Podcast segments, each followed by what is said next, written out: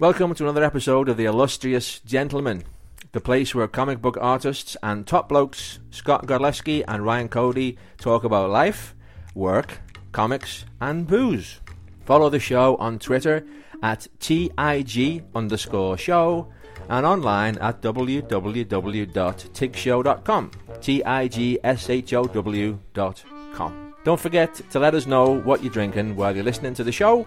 Go on yourself, big man. One of the most interesting phenomenons of human beings is our creativity, right? I mean, uh, our ability to transform the world, our ability to imagine new possibilities, our ability to probe the perimeters of possibility, remix the. Hi, everyone. This is Ryan. On today's show, Scott and I discuss an article that attempts to explain the dichotomy of the creative mind in 10 different traits and how those traits apply to us directly. First off, however, let me tell you about our wonderful sponsor and a couple great podcast partners we have. Samurai Comics is the absolute best comic shop in the world. That's my completely unbiased opinion. They have three locations in the Phoenix area and sell everything from comics to t shirts, cards for gamings, toys, and so much more. The staff are friendly and knowledgeable, and you can check them out on Facebook at Samurai Comics or at samuraicomics.com. If you need a little chaser after listening to this episode, then check out Panels and Pizza. Every Wednesday, host Adam Vermillion is joined by creators from the Twin Cities comic scene to talk comics and eat pizza. Panels and Pizza, the only comic book podcast featuring comic book creators shooting the breeze over pepperoni and cheese, only on the Fancy Pants Gangsters Network at fancypantsgangsters.com. And Comic Exposure is another podcast that we like. It's hosted by Josh and Travis. And they invite comic and non comic readers alike to join them for their comic book club. It's like a book club, but with comics. They bring on different guests for their roundtable discussion on a variety of comic books. And when they're not diving deep into a trade or graphic novel on their comic book club episodes, they talk comics, pop culture, life, and maybe even interview a comic creator or two for what they call their variant episodes. You can check them out by searching for Comic Exposure on your preferred podcast app or by going to comicexposure.com where you can find new shows along with an archive of past episodes. Follow them on Twitter at Comic Exposure or on Facebook at facebook.com Comic Exposure. So thanks for listening. Here's this week's episode.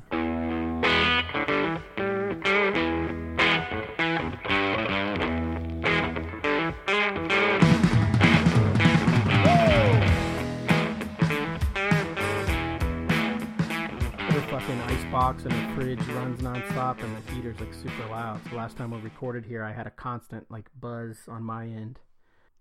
Not hope... from the drink. No, uh, uh-uh. Today I might get a buzz though. I'm, I'm so in honor of our twentieth uh, episode that we're recording right now. I'm doubling down, and I got a uh, little glass of Jameson here, and Ooh. I'm gonna chase that with uh, the New Belgium Voodoo Ranger Imperial IPA, which I think just came out because it's everywhere. It's at every grocery store I've been to in the last week. It's at every liquor store. I think they just released like three different beers under this Voodoo Ranger title. Um, but I was drawn to it by the artwork. It's got some really cool artwork, like a skeleton with like an aviation uh, goggles on and a one of those like aviation style hats and shit. It's pretty cool. I couldn't figure out who drew it. I googled it, but nothing came up. But uh, anyways, that's what I'm drinking today. I was is... going to mention how much I dislike the artwork. Of course, because you hate everything. But uh, this is this is actually the last of the six pack. So I've had five of these over the last week. Uh, they're nine percent, so they're stronger than the regular IPA, and I really dig them. But I'll talk more about that at the end of the show. Um, since you didn't take my advice on what to drink today, what what do you have in front of you today? Uh, I have got a bottle of Sierra Nevada Sidecar Orange Pale Ale. So we'll see. I pretty sure I had said previously that my IPA journey was at an end. I mean, this is this is not an IPA. No, that's like a little baby like it's the, an orange PA. Right, it's an orange PA. Uh, you can smell the orange on the nose, but does it have any characteristics of the cocktail, the sidecar, or is it just no, no, name? I you know I was hoping so. Like maybe it was uh is uh, aged in you know brandy casks or some shit, but no, no, it's just ale brewed with orange peel with natural flavors added. So it's just beer with orange flavors.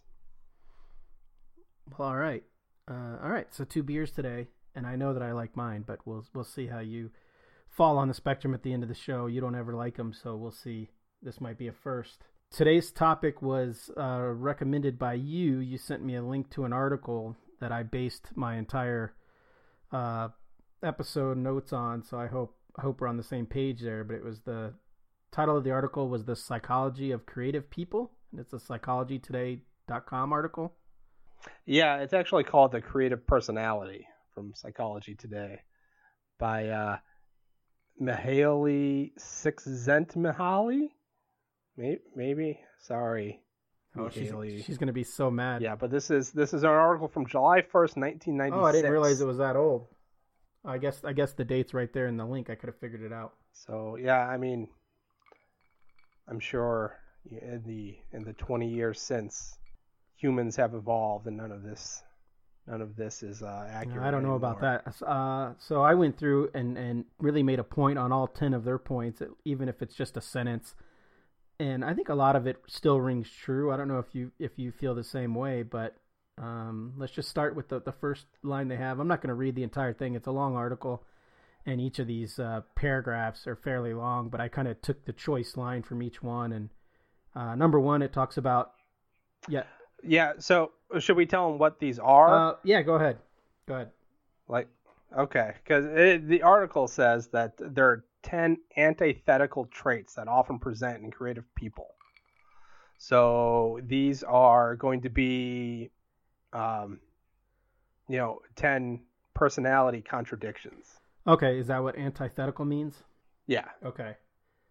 So, and, and also I chose this article hoping to have my wife on as as a guest because she has a psychology degree, but uh, that was a no go. So we're gonna fuss and fumble our way through a lot of these things, I think. Yeah, go ahead. Do uh, let's get into number one. All right. Cool sound effect. Number one. Ooh, uh, creative people have a great deal of physical energy, but they're often quiet. But they're also often quiet and at rest. They work long hours with great concentration, yeah, while pro- check. while projecting an aura of freshness and enthusiasm. Check. Yeah. Okay, so my thought. Don't don't forget the superior physical endowment. Check. Yes. like an elephant. So I think that most of this, most of those those initial thoughts are true. Um, you can't have a career as a working artist. You can have a career as a hobby artist and be lazy, but you can't have a career as a working artist who makes their living off of their creativity and be lazy.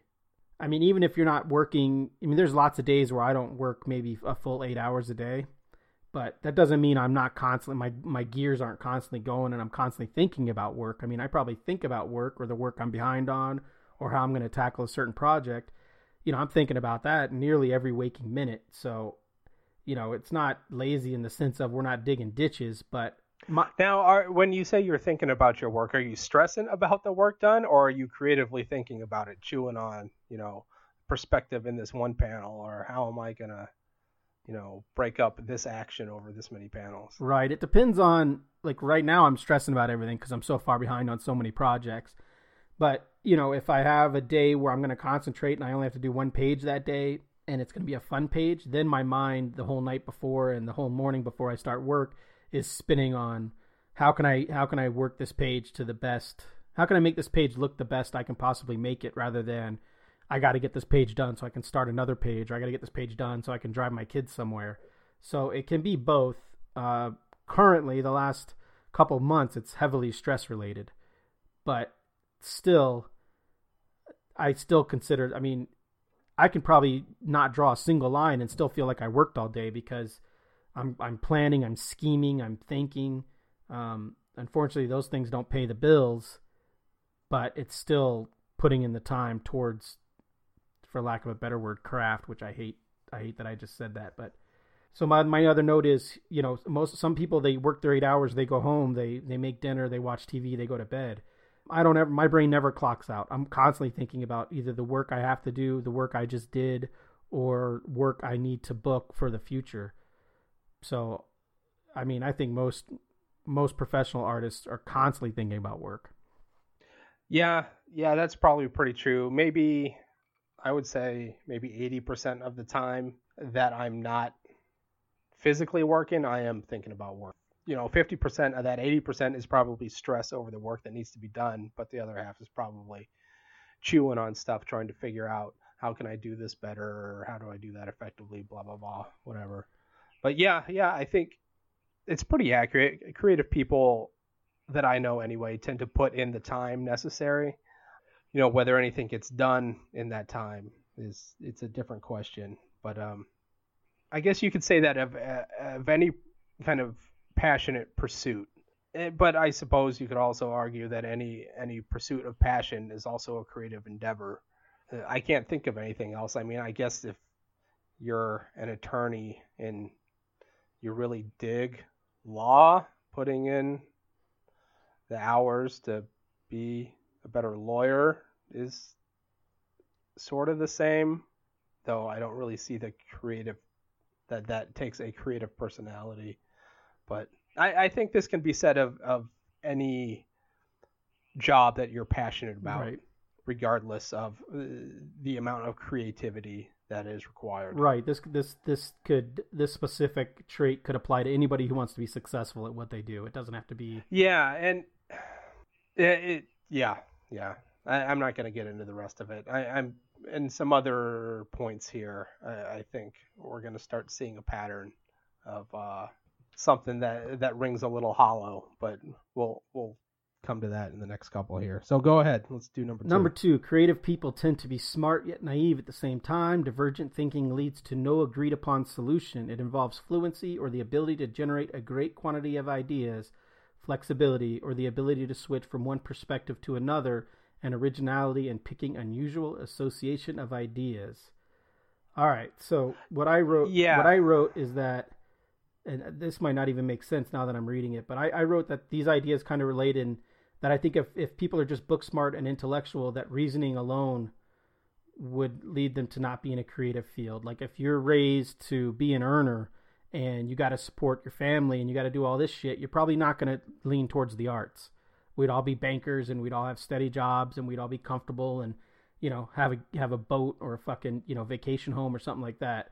There's inherent risk in trying to make a living as an artist and creative people are always thinking, conspiring, and, and, and trying to think of new ideas and new projects to get them to that next creative high or that next paycheck or that next milestone, as opposed to like a promotion at a car sales job or something like that. Yeah, yeah, that that's something that 99% of the world uh, it isn't going to understand, right?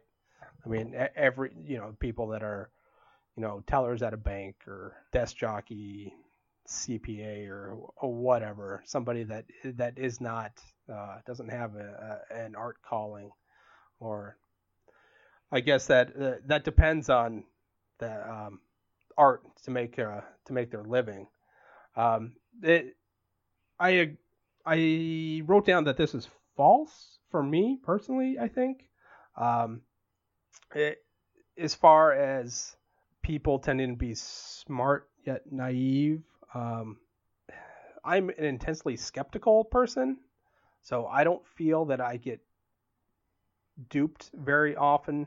This is probably me tooting my own horn, but I, I think I'm of above average intelligence. Uh, I'm not a smart guy by any sense. I don't have any real formal education in anything. I, I don't think I would test well in anything, but I don't consider myself naive. And in like in the circles I walk in online with with other creative people, it seems to be the same for them that they're not they don't seem to be easily misled. Yeah, I, I think And, and this is this is the beginning of the thing that I was talking about, where this list to me is going to start reading like a horoscope, where where it's sort of hedging its bets. So creative people are smart, but they're also you know not not not really smart. right. It's like you know you know today uh, an opportunity you know will present itself, but if it doesn't, then look for it tomorrow. It's, it's going to start that sort of shit. Yeah, I think they. I think in it, the way I interpreted it was that the use of the word naive meant we all know that there are easier ways to make a living and to raise families and shit like that, but we still strive to to make the living or to with through through our creative endeavors. I that's what I took it. I didn't mean I didn't take it to mean like uh, we don't we don't know any better. That, that's true. And now, yeah, now thinking about it, uh, when I think about the use of the word naive, um, maybe that creative people tend to be more intelligent, but also maybe not so cognizant of the way the rest of the world works and thinks.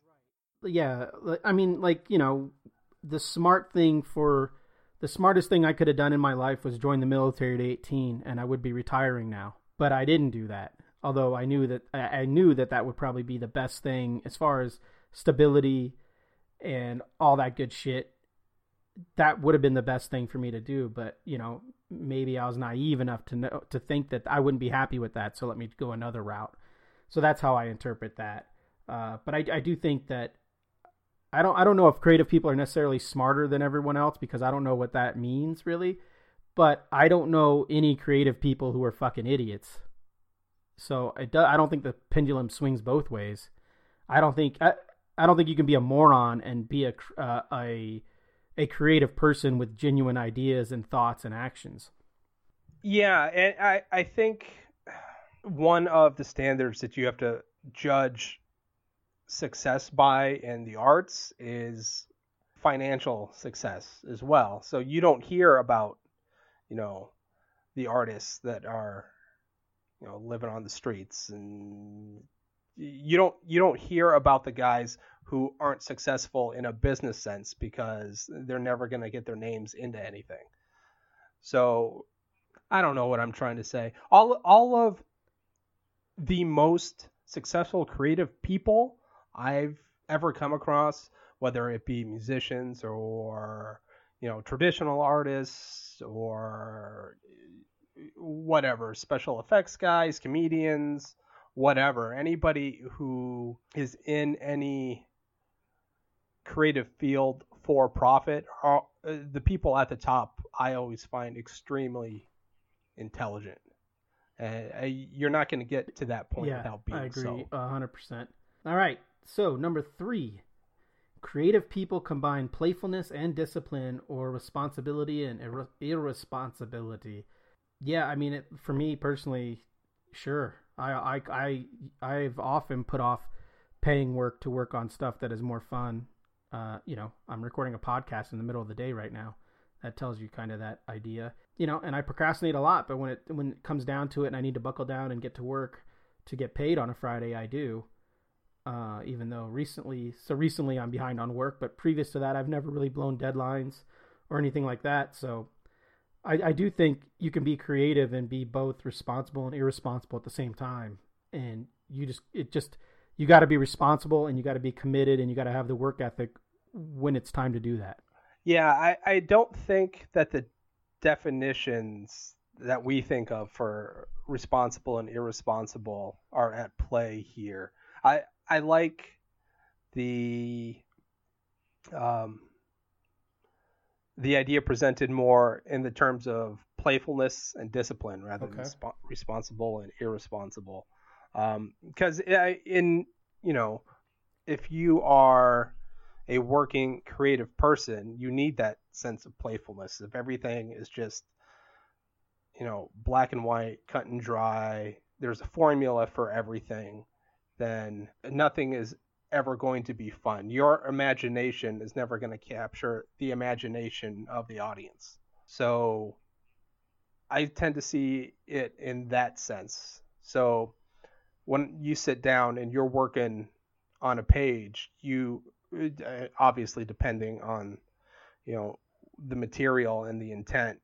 Like if you're drawing an issue of whatever the Avengers, you want it to be playful, but you also need that discipline to be able to effectively communicate that that sense of of of joy and fun. And that discipline comes in and knowing what you do and how you do it, how you can achieve it. So the dis- the, the playfulness is the idea and the discipline is the execution of that idea for an audience. That's that's how I'm interpreting this. You know, eh, you can't be I don't know if you could be successful just being one or the other. So if you want to be an artist and everything is like, oh, let's fucking go crazy and do these crazy ideas and just have fun all the time, you're gonna be you're gonna be having a lot of fun as a hobbyist, And the other way, if you don't ever relax and have fun and, and experiment and enjoy what you're doing, and everything is just work, work, work,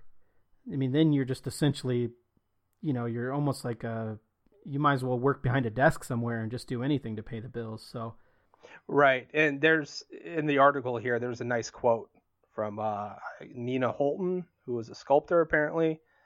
And she says that tell anybody you're a sculptor and they'll say, oh, how exciting, how wonderful. But then she tends to say, what's so wonderful? It's like being a mason or a carpenter half the time.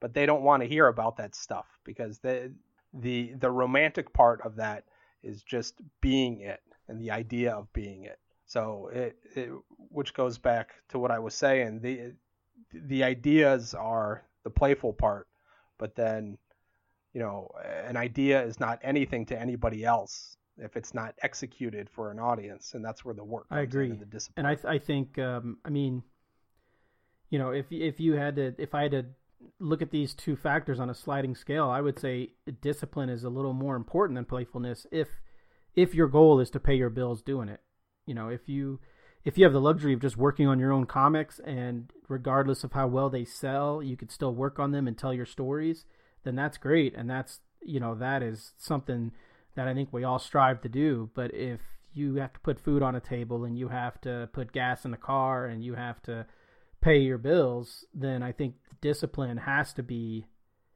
as important or more important for working, you know, a working artist, not a not a hobbyist or anything like that. All right. So, true number that. 4 creative people and my notes get thinner and thinner as we go along here. I wrote a full paragraph for the first couple three but it's getting shy here so i'm going to lean on you a little bit. But number four creative people alternate between imagination and fantasy and a rooted sense of reality.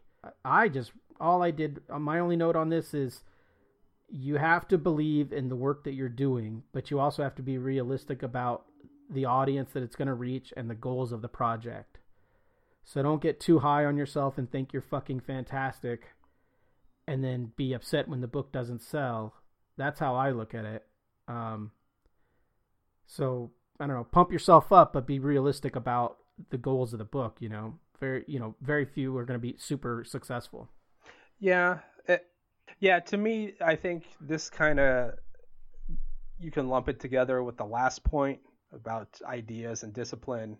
Um, having those ideas and being disciplined enough that in the real world to be able to profit off of those ideas you, you need to be reasonable and have uh, at least a like a rudimentary business acumen. I think for this one what did i write down? I think you can also apply this to like creative storytelling. You can take it at um, at face value and when you say imagination, fantasy, and a sense of reality. So if you're drawing whatever, uh, X Men, you're drawing people flying around and some guy with wings and another one who's got blue fur and stuff to be able to root that in reality, to be able to make it relatable to an audience takes, you know, a certain skill. So this can mean all sorts of things.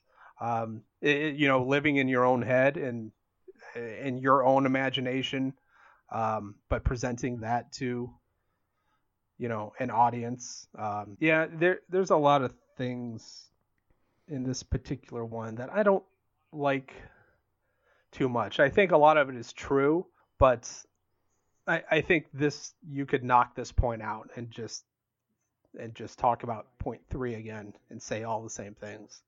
It is repetitive a bit. This number five is kind of kind of dead on and something that I that I noticed without being aware of it at, at a very early age, and that is uh, creative people tend to be both extroverted and introverted. So this is where the power of social media comes in and things like that. So personally, I love putting on events, promoting my work online. You know, I like to I like to for lack of a better term, host events, get people together, get creative people together and all that shit. But I'm not exactly people would never call me a friendly person or like, you know, at my funeral no one's ever going to say like he was such a fucking amazing nice guy.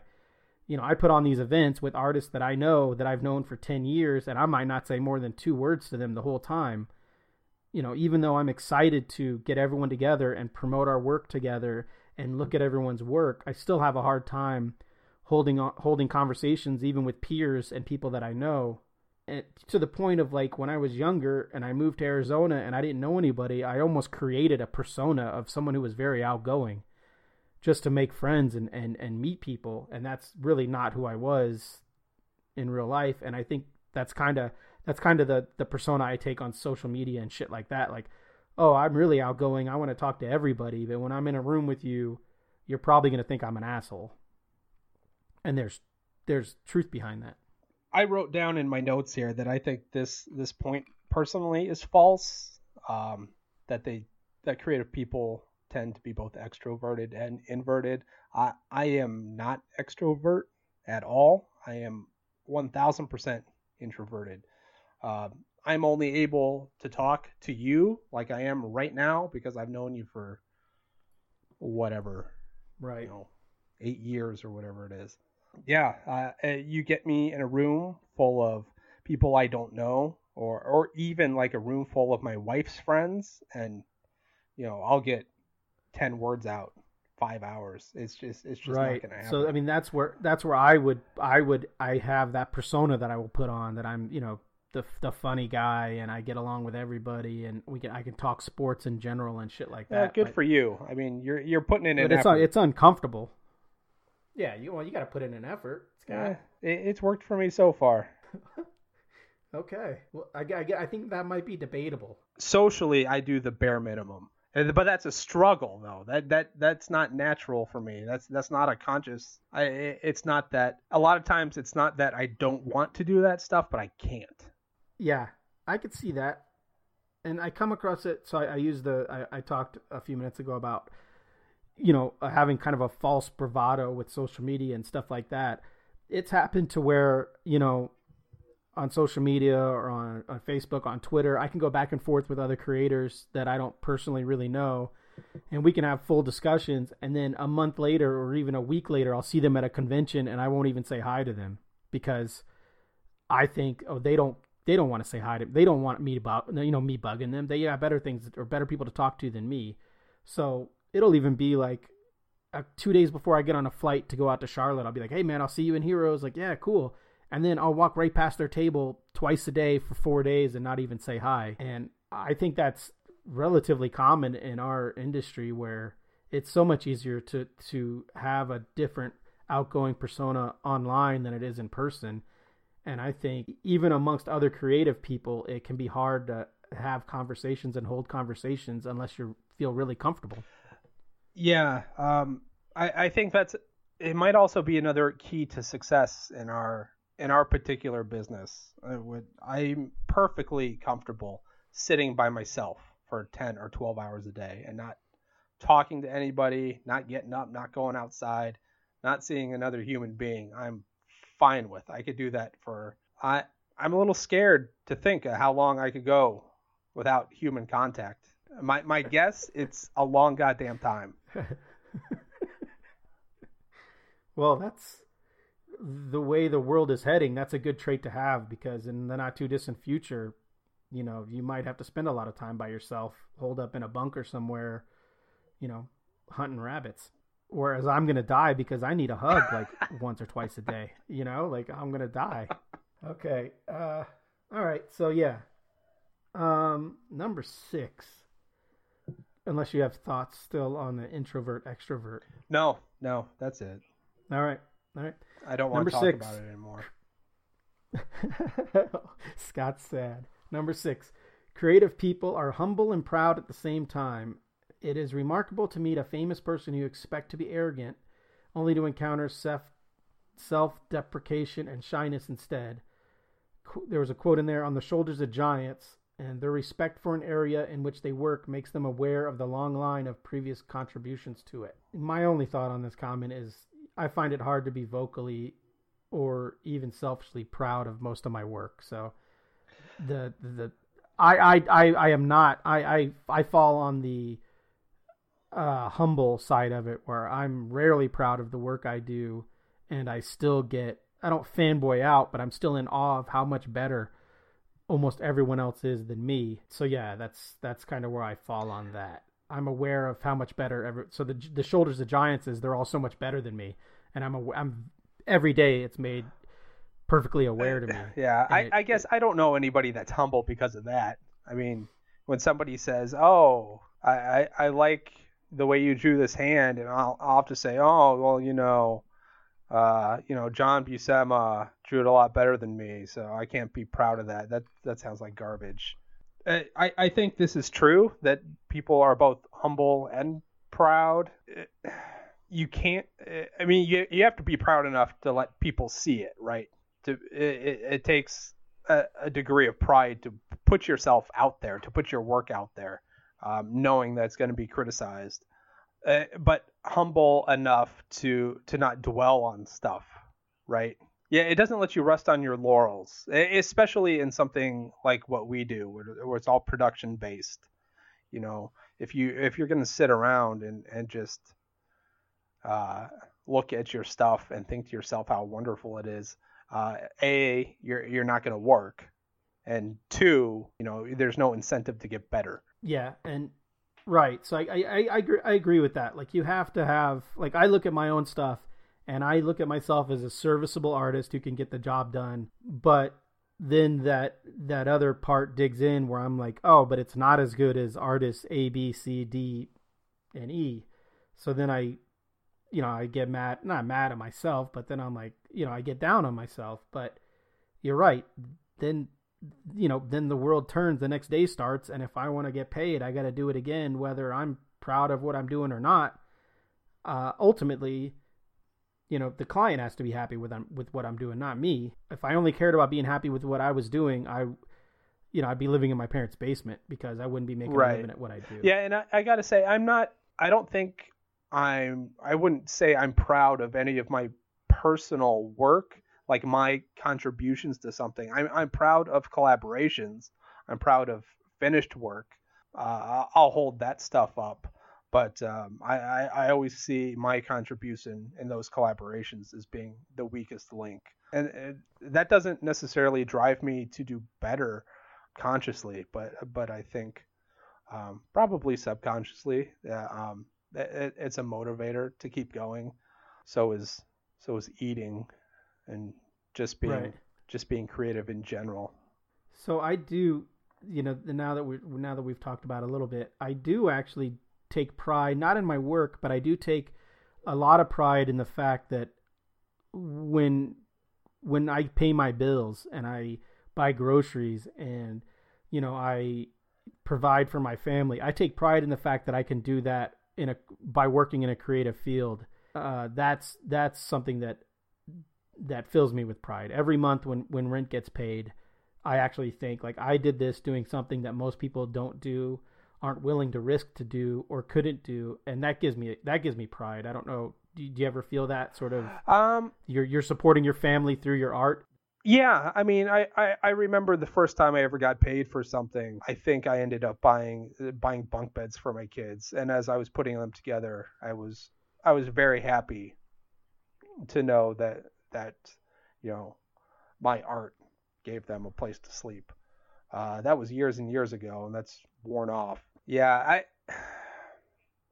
I think if I think about having the job, like like no one else in the world draws covers for Copperhead. I, I'm the only person, and that fills me with a certain degree of pride. Very rarely am I am I ever proud of a mark I make on the page, but we're getting into different degrees of things. Generally, yeah, I, I, I would say I'm proud to be doing what I'm doing and being able to support my family doing it. But I also don't want to talk about it, right? I mean, co- compliments, Right. Yeah, compliments I can't take. I almost, I almost would rather have the criticism. You know, I, I had somebody tell me that what whatever piece they were looking at reminded them of Alex Toth, and I called them a liar to their face. So that's that that that was that was the point where I told myself, all right, you you got to get over this, uh, even if you don't mean it.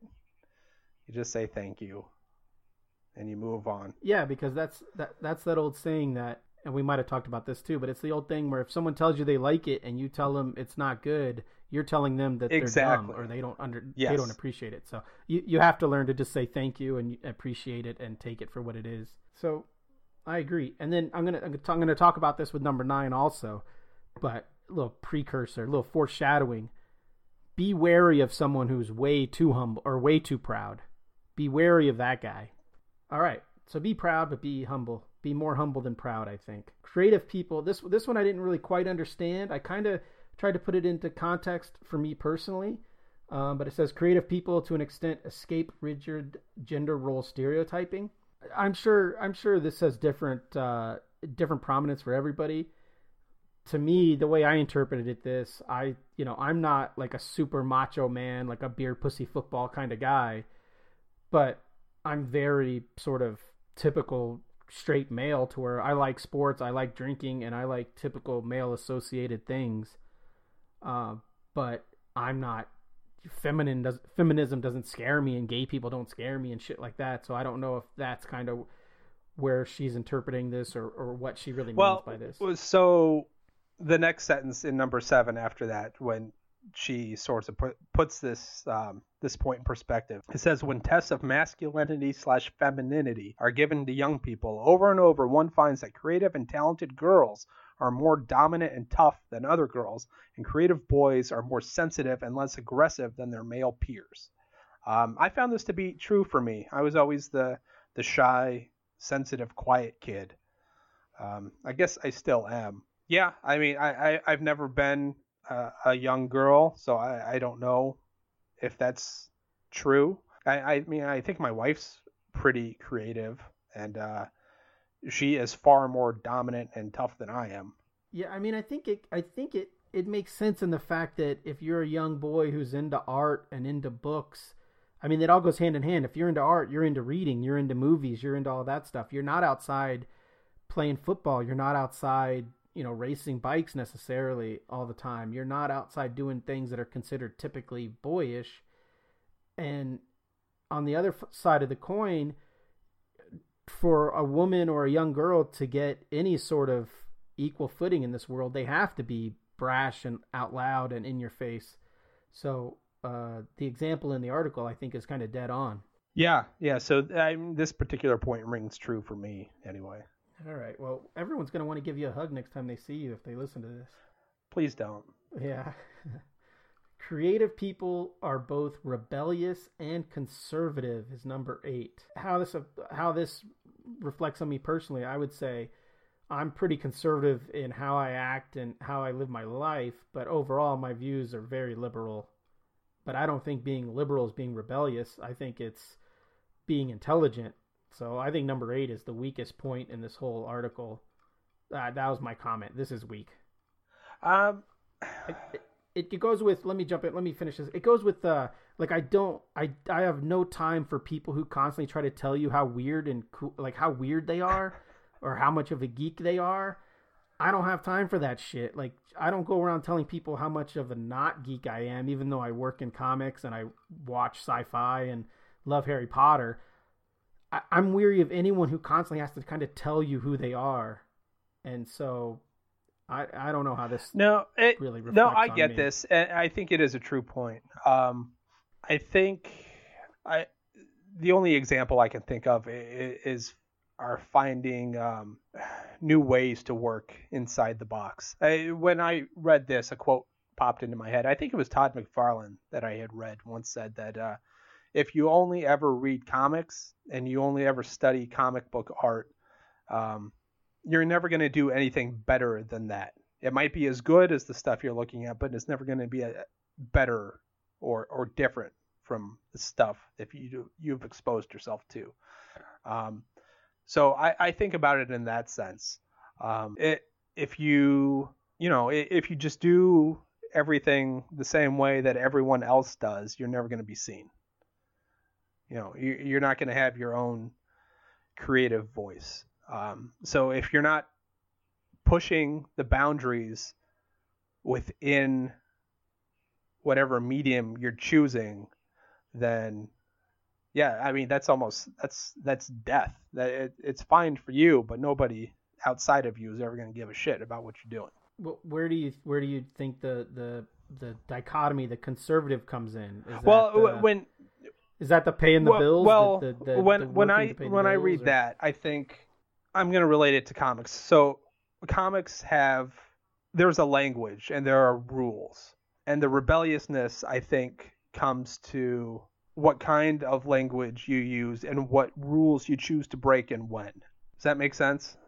Yeah, you're right. So yeah, you're you're going to push layout here, but you're going to bring it back into a grid for this, or you're going to break a panel here, but you're going to do a silhouette for this.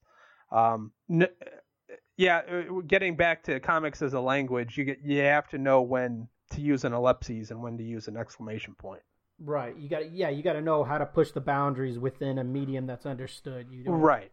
Yeah, books are published in certain ways. Books are expected to be read in certain ways. Yeah. Um, yeah. Uh, the most creative. Uh, I don't remember where I heard this or who it was from, but the gist of it was you can't be creative without boundaries. Otherwise, it's it's just it's just boundless, stupid shit that has that has no context, right? You, you can't you can't break out if there's not already a box. There you go. I like that quote. Can't break out if there's not already a box.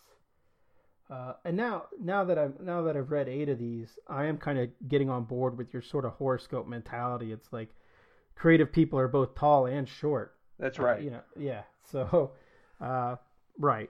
All right. Number nine. Um, and this is one that I harp on nonstop. Kind of is. Most creative people are very passionate about their work, and this is just a repeat of the humble and uh, whatever the humble and proud. It's, it's just a repeat of that one. But most creative people are very passionate about their work, yet they can be extremely objective about it as well. This is my number one case, and I talk about it all the time. But I am always cautious of anyone who. I'm not saying you have to talk shit about your own work or downplay your own talents, but don't constantly tell me how great you are and how everything you do is fantastic and how everything you're going to do is going to blow up and everyone should buy everything you do because it's amazing and blah blah blah blah.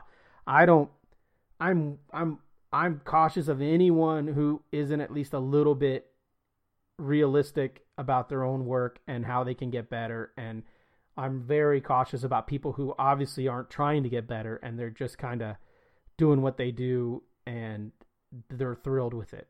Does that make sense? That just I mean, make just makes me sound like a fucking asshole, but that's kind of that's where I am on that whole. No, I, I, I fall into the same camp. I'm a big fan of show me, don't tell me. So if you're, if you need to, it's almost like explaining the joke, right? So don't tell me how funny it is. It's either funny or it's not. But I, I'm viewing number nine through sort of a different prism. When I read that, uh, the first thing that popped in my head was that there's always a better way of doing things. So you can be passionate. You can you know you drew that hand and you say, "Oh, that knuckle looks really good." You know, but don't marry yourself to that technique and that idea because there's always a better way to do it. Uh, in writing, it's sort of the uh, the kill your darlings thing, right? So don't fall in love with anything because as great as you think your idea is, tomorrow you could have a better idea. And so that that's how I I take this is that uh, you know don't don't get too invested in what you do. Don't fall in love with your style or don't think too highly of yourself because it's going to change. You're going to find better ways to do things. So be passionate but be objective and don't don't stunt yourself. Don't stop growing. Yeah, that's I like yeah. Yeah. I like the idea about that is is don't don't love what you're doing so much that you're not willing to to learn more or to push more or anything like that. I don't know. Don't don't find something that you do well that's received well and only do that for the rest of your life. You know, don't you know, I, I got an advice from a comic book artist once, a very respected comic comic book artist who told me, you know, find your niche and be that guy, you know, do these these kind of books. And and that's that that makes sense in the idea of getting hired because when an editor or publisher is looking to hire, they're going to look at the genre, they're going to look at the type of the book and and a few names are going to pop into their head. but creatively, I want to draw all kinds of books. You know, I want to draw sci-fi books. I want to draw superhero books. I want to draw crime books. So yeah, I don't. I don't want to be the guy who, you know, I don't want to be the guy who only draws like uh, adventure serials from the 1940s. I mean, that's cool and all, and it's fun and it has its place, and I can be proud of that work. But it doesn't mean I don't want to keep expanding and keep trying to, to reach something, you know, another level or another. I, I think this could also be described as be able to take constructive criticism. Yes. There's not a lot of that anymore. Everybody likes to shit on everybody else, but once in a while, somebody that's smarter than you comes along and says, "That's nice, but I think it could be better if you did this and this." Yeah, and I and I think I think a lot of people don't necessarily want to hear constructive criticism. I mean, I I enjoy it if it's somebody. I mean, I don't want to hear it from somebody who, you know, uh, whose work I don't necessarily respect. I don't want to hear constructive criticism from them. But for the 99% of working artists who I respect and think are amazing, I would love to hear any creative criticism from them. But I think a lot of people don't seek that out. They're not comfortable getting it. They don't know how to react to it. Yeah, I, think a lot of people that get to be where we are, where your profession is art, don't encounter that very much. If you're the kid that draws, everybody tells you, "Oh, you draw really well," and that that's all you hear up through forever, uh, until you know you go to a show and you, you think your shit don't stink, and you show your portfolio to, you know, say Tony Parker, and he he he does in fact show you that yes, your shit does stink, but here's how you can have it stink less. Yeah, no, I like that. I like that. Uh, I like that idea, and it and I and I wish there was more of that. I think I think even artists are hesitant to do that even with their peers like even with my friends in the industry i think they flip through my portfolio and they they're they're being nice to me. I mean, I have other pros flip through my portfolio and they say the nicest things to me, and that's great to hear, especially when I'm down in the dumps or you know I'm not I don't have a bunch of work lined up or anything like that. But I'm I, am i am realistic enough to know that they're they're seeing things in those pages and they're just being nice, and I think it's I think it's okay for them to tell me like, oh, this page is great, but this is what I would have done, because then that opens a dialogue, and I and I I question why they would have made that choice. And and you know the, you get behind someone else's thought process on, on how a page is designed or laid out and then in the future you can apply those ideas. So this this this rings true. You can be very passionate about your work but also be objective to know that everyone can do better no one is no one is perfect everyone can do better that's right yeah there's actually a quote in this in this point here from natalie davis who says I think it is very important to find a bet or to find a way to be detached from what you write so that you can't be so identified with your work that you can't accept criticism and response. So yeah, you know, be proud, but um, you can always do better. Yeah, so you know, don't be a pretentious douche. Right. Wel- welcome, uh, welcome constructive criticism. Welcome, welcome conversation and dialogue in regards to the work you're doing would be my advice to anyone who cares to hear it. All there right. you go. Uh, number 10 creative people's openness and sensitivity often exposes them to suffering and pain, yet also to a great deal of enjoyment. So, first of all, you said this article was written in the mid 90s. I, I think in the mid 90s it was a lot harder to be, you know, to be an artist who, you know, any type of flamboyant or, or out there artist, so I don't know how true this is today. And I think this quote goes to that old trope of like the overly sensitive artist suffering for their work and you know oh they're you know you know they just carry a sketchbook everywhere and they listen to the cure and the smiths and shit like that. And that's what i did in high school but i also had a ton of friends and i went out and partied and did everything else too. Um, how this affects me is the pain and suffering that i get is in the form of stress over work and future work and financial gain and where's this all why am I not making more money now than I was 10 years ago and shit like that. So that's where that's where the pain comes from. And specifically to me and then the enjoyment specifically to me is in the process of working on a specific project and if I'm being paid for that project and I'm being paid well for that project, then I get extra enjoyment out of it because I am a working artist and I am realistic and yeah, I'm going to enjoy working on a book that has a higher page rate over a book that has a lower page rate. There should be it you, you shouldn't have to feel bad about that as an artist because maybe you know you're not stretching your artistic muscles and shit like that. I mean, you said it. This is a production based art form that I work in and that you work in, and I get enjoyment out of getting fucking paid, and I get sadness and pain out of worrying about getting paid in the future. And secondly, secondary to all that is how how can I expand on my skill set while working on these pages. But I don't have the luxury of not worrying about the financial aspect as the number one aspect. Yeah, I, I get that. I, I took this to mean a couple of different things. One, that creative people tend to be more imaginative uh, than other folks. Um, and I think part of having a uh, a greater imagination is being able to empathize a lot more.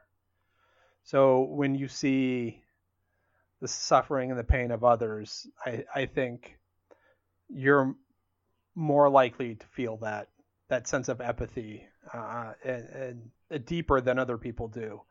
And the same thing with joy and uh, excitement and that sort of stuff. Um, also, I think creative people are better observers than than normal people. So, sticking in our business, I mean, suffering and pain. I, I I'm we've talked about it a couple times. When you see when you go to the shop and you pick up uh, a mainstream book and you look at it and you think, you know, how is this guy working? I'm I'm better than this guy. So it pains you in that way to think that you know you are the, the superior talent to this person that that is in a position that you would like to be in, and that's that's painful. Totally. um, and and I also when you look at a page and something you will do a lot when you'll find tangents or you'll find things that don't work and that sort of stuff pains you. You know the the casual everyday reader is never going to see that stuff. Uh, but that's the stuff that you pick up on. It's the same thing with uh with with joy and excitement. When you see a really a really you know w- well constructed two page splash or uh, uh, you know a, a, certain use of color or, or a special effect here or a trick of the lettering that that that really catches your eye. People that you know things that other people don't see, you know, will move us one way or the other. Uh, that's the second way I take this. Yeah, you um, wow, you really uh, put some thought into that way more than I did. I, I, guess by by number ten, I was just being so selfish and and how does how does this reflect on me? But yeah, you're right. I think uh, creative people are more. Well, I mean, I think so. This is going to sound this might sound a little bad, but I think in general, creative people might be a little more educated and a little more naturally adept to to learning to learning things maybe easier and and stuff like that. And so I think with that slightly open aspect of learning that I think it goes with. I think it goes with that. Like it's easy to empathize or empathize with other people when you're smart enough to understand what they're going through. And and yeah, there there's a quote in this point um, where it says that inventors have a low threshold for pain that things bother them. Like when an engineer sees a badly designed machine, it causes them pain, just like when a writer is hurt when reading bad prose. It's the same sort of stuff. And I think reading this, I found the reason why I I don't like anything. Like I I hate all movies because because of this. You know, we're we're in a field of of visual storytelling. Um, um, but it, it's not just that because we don't paint pictures, so we we craft a narrative, and we see enough stories and enough scripts uh, I think, to be able to make a judgment on what's good and what's bad and what's um, being done correctly and what's not being done correctly. Um, so when we see those things, you know, you can't just sit back and enjoy the movie because I, having been a part of the creative process of, of, of putting stories together and artwork and seeing it through and, and knowing the choices that go into that stuff, I just think about the, the choices being made to get to the final product and say, why, well, why didn't they just do this? You make this little one change, just decide to do this instead, and it changes everything. I think number 10 here is why I hate everything so much. That's why I think I would really love to be an editor, and I don't, I, I don't know if, I don't think I'm cut out to be. I don't know if I'm going to get much better than I am now and my career isn't exactly taking off or hasn't exactly taken off. So using using that trajectory, I don't know if I'm going to be doing what I'm doing now in 5 or 10 years.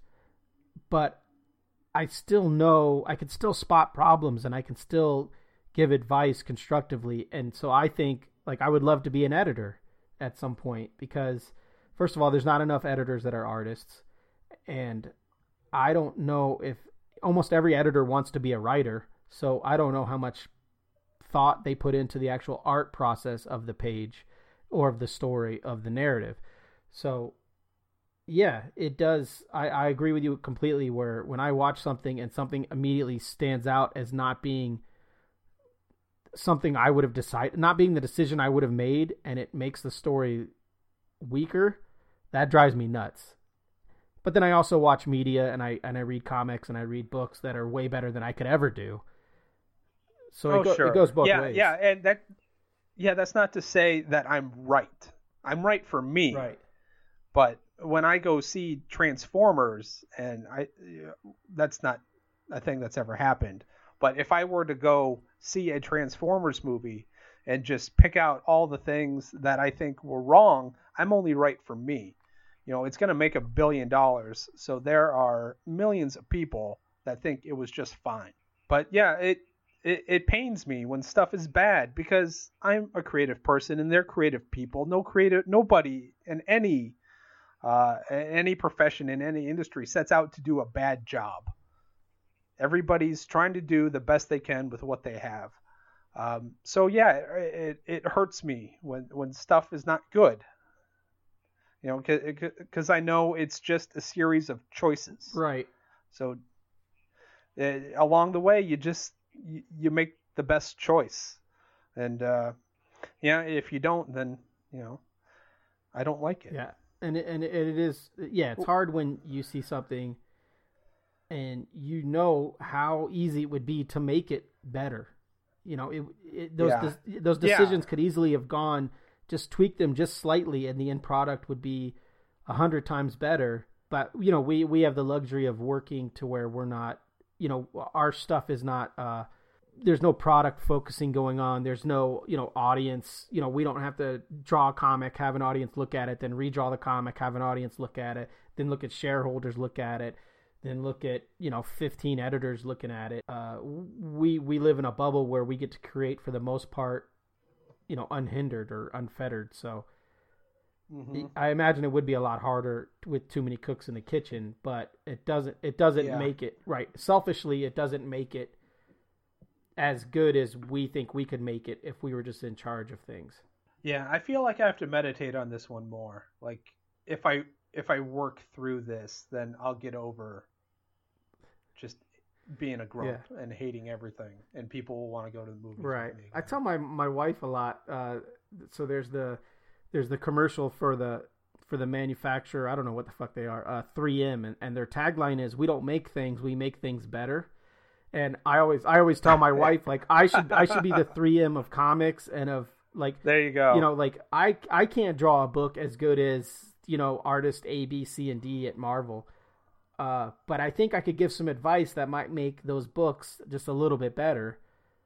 You know, yeah, like just, like I should have been yeah. I should have been one of those dudes in the '60s who worked in the bullpen, you know, and Jim Shooter would come by or somebody and toss me a fucking page like redraw those faces. It's like okay, I can handle that. I don't want to lay I can't lay out a page as well as this guy, but I could fucking tweak those pages or I can you know, add a background here or there. Yeah, it's all hindsight. You know, you know what you would have done. Yes. So so when you you see the things that you wouldn't have done, yeah, it, it bums you out. Yeah, it, it's like after we went to see Rogue One, we went with uh, some friends of ours, and everybody after the movie's talking about, it, and then they asked me, "What do you think of it?" And it's like, you know, everybody's having such a good time. Let's let's not get into that. Well, you're a saint. So overall, do, do you think this article rings true, more true than less? I wrote down. Let's see, one, two. I guess I only had two points being personally false for me, which were the uh, smart yet naive and the introvert and extrovert thing. Everything else I found some truth in personally. Yeah, I found it to be a fairly interesting article. Not, I mean, none of it shocked me. Like I didn't ring, I didn't read it, and, and, my mind was fucking blown because they thought of something so amazing. You know, it's pretty down the line and pretty even even keeled, but yeah, it's it's correct for the most part, I think. All right, on to the important things. How was your uh, how was your sidecar? what brewery was that again? Uh, Sierra Nevada. Right, how was your Sierra Nevada sidecar? Orange something something. Yeah, I think this one's a winner. I, am okay with this. I mean, it's a pale ale, so it's already got those sort of citrusy floral notes going on, but then they added the orange on top of it. It was nice. I would probably purchase again. Excellent. You don't hear that much in regards to beer on your end, so that's good. Uh, what do you normally? So when we go to when we meet at the bar, what, what do you normally drink? Kilt lifter? Is that what you drink when we're at the bar? I can't. remember. Uh, yeah, it depends uh, on what they got. Yeah, Guinness, Kilt okay. lifter. Um, so you're yeah, not you're not an, you're not anti beer. Of... You're just anti bitter beer. I'm just anti bad beer. Right. Well, there's like I said, I don't like bad things. I I, I cannot tolerate. Okay anything anything less than uh, you know acceptable. Well, I guess nobody can, right? That's the definition. I suppose. Uh, my my voodoo ra- my voodoo ranger is above average, is what I would say. I would give it a uh, exceeds expectations for other Harry Potter nerds. Uh, it's it's good, and I would get it again. It's good. It's strong at nine percent. It's it's a it's an enjoyable label to look at. Like I said, I googled to try to find out who the artist was. I have no idea, but it's it's it's a nice illustration. So it was good, and of course, you know Jameson. You can't go wrong with with Jameson. It's a staple. So uh, I recommend my booze as well. Do you have any uh, any upcoming shit you want to promote? Anything like that? Uh no. Uh, Lost Boys Five came out yesterday. It'll be last Wednesday when you hear this. Uh, so and that's all done. And uh, I'm moving on to other things. I don't know what other things are right now. It's it's sort of it, it's that exciting, scary sort of time you know, so if there are any editors that accidentally listen to this, you know, you know, shoot me an email.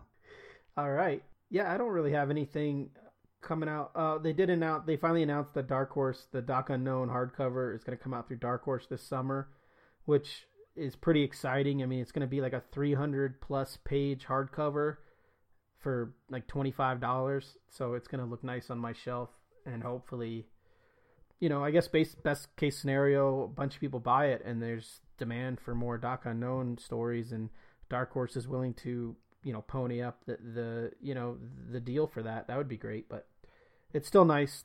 It's coming out this summer. I'm excited about that. Yeah. Other than that, uh, you can follow us on Twitter at tig underscore show, at Ryan Cody, and at Scotty God, and you can always go to tigshow.com for all the episodes and you're more than welcome to click on the buy the guys around link and send us some money via PayPal uh, for the booze that we imbibe. Yeah. So awesome. It's good. Yeah. Uh, I'll talk to you next week. All right, Bye. man. Bye, everybody.